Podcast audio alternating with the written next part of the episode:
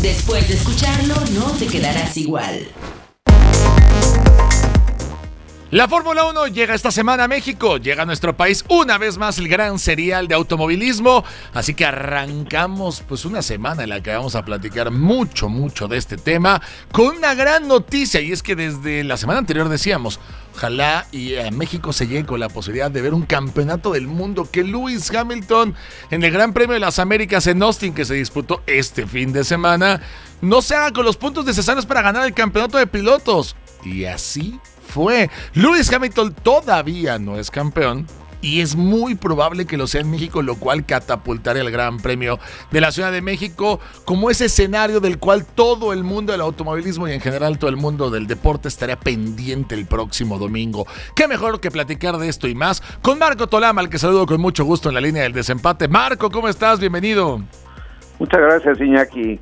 Eh, me da mucho gusto saludarte, al igual que el auditorio y bueno, pues eh, dices, comentas algo ahí muy interesante, que es eh, la posibilidad de que Lewis Hamilton se vuelva a coronar aquí en México y lo que se vivió ayer pues fue de la mejor manera, ¿no? Que, no se pudiera coronar porque eh, la carrera en Austin fue extraordinaria y la cereza del pastel pues fue la victoria de Kimi Raikkonen, ¿no? Totalmente, Kimi Raikkonen seguido de Verstappen, Hamilton y Vettel ahí pegaditos y por eso bueno, pegaditos entre comillas, porque Vettel llegó mucho después, ¿no? Pero por eso es que Hamilton no es todavía campeón del mundo, pero sí podría ser el próximo domingo en el Autódromo Hermano Rodríguez. ¿De qué depende, Marco, que Hamilton pueda levantar el título?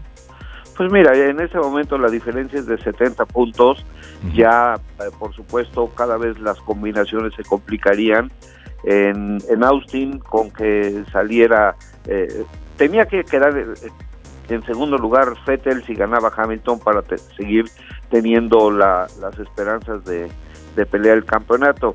Eh, sin embargo, bueno, pues eh, eh, en esta carrera tan interesante por la cuestión de las estrategias, fueron cambiando las cosas durante, durante el transcurso del Gran Premio.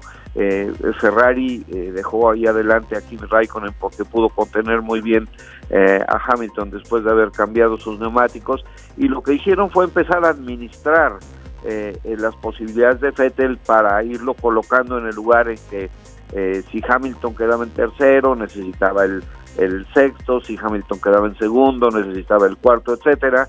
Y finalmente al no poder rebasar Hamilton a Max Verstappen el hecho de que quedase eh, Fettel en, en, el lugar en el que quedó, pues ya, ya impidió que, Hamilton se coronara. Hubo un momento en la carrera en la que esperaban que Valtteri Bottas pudiese contener a, a Fettel, sin embargo no pudo. Si lo hubiese hecho, Hamilton también se hubiese coronado.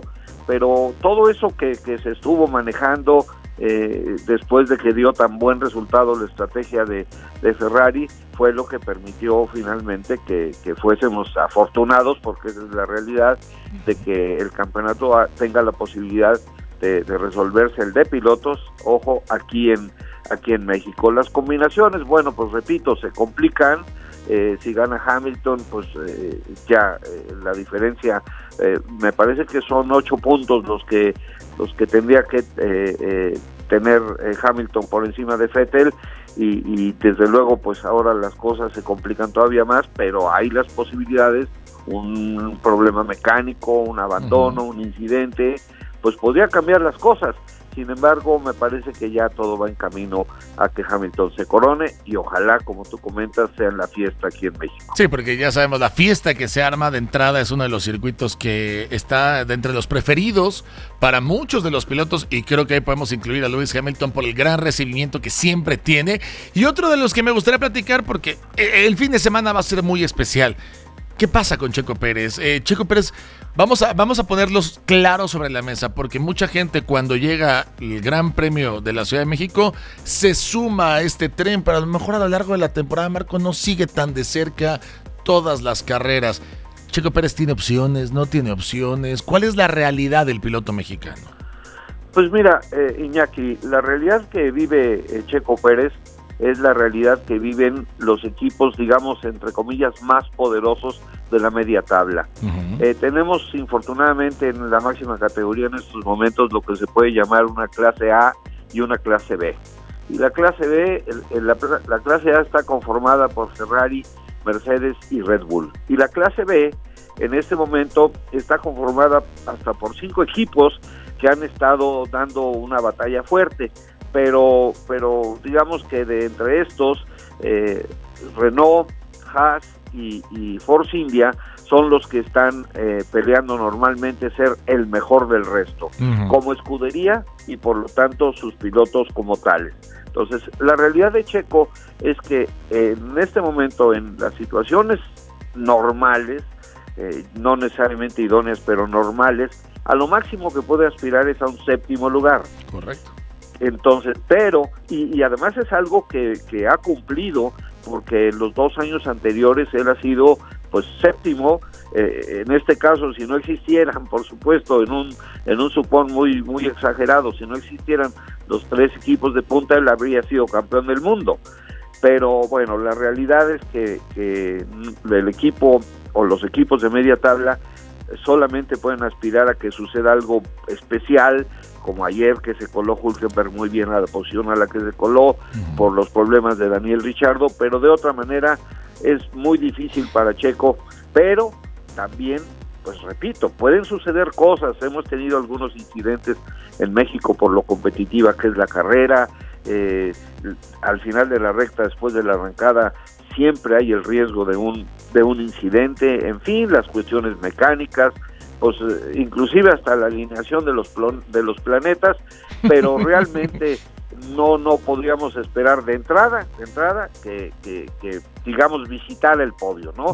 Pero pero nunca nunca dejemos de pensar en la posibilidad y desearla, ¿no? Sí, nunca se puede descartar, pero es cierto que Ferrari, Red Bull y Mercedes comen en una mesa aparte en el tema de la Fórmula 1 y luego están los demás. Tendrían que fallar cualquiera de ellos y sumamos dos coches por equipo, cualquiera de esos, como bien dices Marco, para que entonces Sergio Pérez tuviera una opción. Pero es una opción real y a qué voy porque hoy hay una polémica que encabeza como siempre Fernando Alonso, que sabemos que le gusta mucho declarar, pero que no sé en realidad qué tanto valor tengan sus palabras. Estaba yo revisando la parrilla de ayer, los que tuvieron la oportunidad de salir el día de ayer en Austin. Y si uno revisa los nombres, los 6, 7, 8, 10 primeros son nombres conocidos, pero la realidad es que que hay muchos eh, pilotos nuevos en Fórmula 1. Harley, Ericsson, Van Drum, Gasly, Sirotkin, Stroll, Leclerc, eh, Ocon, podríamos mencionarlo y lo conocemos mucho porque es el, el entre comillas, ¿no? Porque no se va muy bien con Checo Pérez. Por ahí hasta Magnussen con Haas. Hay prácticamente 10 pilotos que no tienen tanta experiencia en Fórmula 1. ¿Por qué está ocurriendo esto, Marco Tolama? Pues mira, primero porque sus equipos eh, han podido avanzar un poco de los que han avanzado. De los nombres que tú mencionas, yo solamente pues me quedo con Ocon y con Leclerc, que son que son pilotos eh, fuera de serie, que, tienen un futuro extraordinario. Y esos dos pilotos eh, han tenido la oportunidad de que el equipo les entregue un buen auto. Force India en el caso de Esteban Ocon y Sauber sorpresivamente, aunque realmente no tanto, con el, auto que le, que le entrega eh, a, Leclerc, eh, porque hay que recordar que Sauber está propulsado con un motor Ferrari, que les han ayudado técnicamente porque tienen una una alianza de patrocinio con Alfa Romeo, que es una marca de Fiat como lo es Ferrari. Entonces, con el talento que tienen y los autos que tienen, pues están ahí colados. Harley y Van Dorn, pues evidentemente no tienen tantas armas. Pierre Gasly eh, no las tiene tampoco, pero con la combinación de Toro Rosso y Honda ha hecho cosas muy interesantes, pero ya en carrera no ha podido concretar eh, las grandes actuaciones de, las prácticas o la calificación. Pero, pero vaya, finalmente eh, ellos van a brillar, Alonso pues va a venir a hacer lo que puede con el pobre McLaren, eh, las lo que él comenta, pues siempre tendrá que ser tomado en cuenta, pues un doble campeón del mundo, uno de los mejores pilotos que existen y, bueno, pues como decano se le puede escuchar, aunque también algunas veces pienso que, va un poquito más lejos de lo normal, ¿no? Sí, todo esto sale a colación porque, bueno, hubo varios accidentes en el fin de semana y ahora que mencionabas que todo puede pasar eh, en el Gran Premio de México. No sé si tenga que ver con la inexperiencia, entre comillas, porque un piloto que llega a Fórmula 1, desde luego que tiene ya muchos kilómetros recorridos, pero no en la máxima categoría. Entonces, no sé si esto sea no sé si llamarlo un aliciente o llamarlo algo que nos pueda generar una expectativa interesante de lo que puede ser el Gran Premio de México el próximo fin de semana. Mira, y aquí hay una situación. La recta del autódromo es muy, muy, muy, muy larga. La pista es una pista eh, que, no, es, no, es, no es una pista trabada, no es una pista apretada, excepto la zona del Foro Sol. Entonces, eh, realmente nos puede ofrecer una buena posibilidad de buenos duelos y, se reduce la posibilidad de incidentes si los pilotos no se comportan como dice Alonso que se comportaron como amateurs ayer en Austin. Ah, hay que tomar en cuenta que, que, una declaración así puede salir sobre la base de una gran frustración que viene cargando Fernando desde hace un buen tiempo. Eh, pero también hay que tomar en cuenta que pues no es lo mismo andar rodando con aire libre en la punta y peleando con los mejores, porque por algo están en los mejores equipos, que andar tratando de avanzar entre la tropa. Con, con un auto que no es lo suficientemente competitivo. Entonces, cuando se encuentra con el Sirotkin, con el Hartley, con eh, los otros pilotos con los que se tiene que estar topando en este momento, pues se frustra, ¿no? Eh, pero, pero regresando a lo que tú comentas, a mí me parece que el Gran Premio de México tiene la oportunidad de mostrar una carrera competitiva, limpia, y, y, desde luego pues espectacular. Y lo de la recta bueno te lo comento porque un piloto que trabaje sin tanto problema la parte eh, trabada del circuito y se acerca, se acerque mucho a su contrincante en la salida a la recta, lo puede pasar prácticamente sin problema al final de esta. Bueno, pues así comenzamos a hablar de automovilismo, de Fórmula 1, aquí en el desempate lo haremos durante toda la semana, preparándonos para el Gran Premio, ya lo saben, viernes, sábado y domingo, Autódromo Hermano Rodríguez, lo mejor del automovilismo mundial en la Ciudad de México. Marco Tolama, un placer como siempre platicar contigo. Muchas gracias, Iñaki. No hay que olvidar a los principales protagonistas o a los grandes protagonistas de esta fiesta de Fórmula 1, que es el público, que son los aficionados. Y ahí estaremos presentes para, para ocupar las gradas de este, que es uno de los mejores autódromos y cómo disfrutamos cada que la Fórmula 1 llega a nuestra, a nuestra ciudad, a nuestro país. Abrazo, Marco. Igualmente, Iñaki, igual a todos el auditorio. Pues seguiremos platicando de automovilismo toda la semana aquí en el Desempate.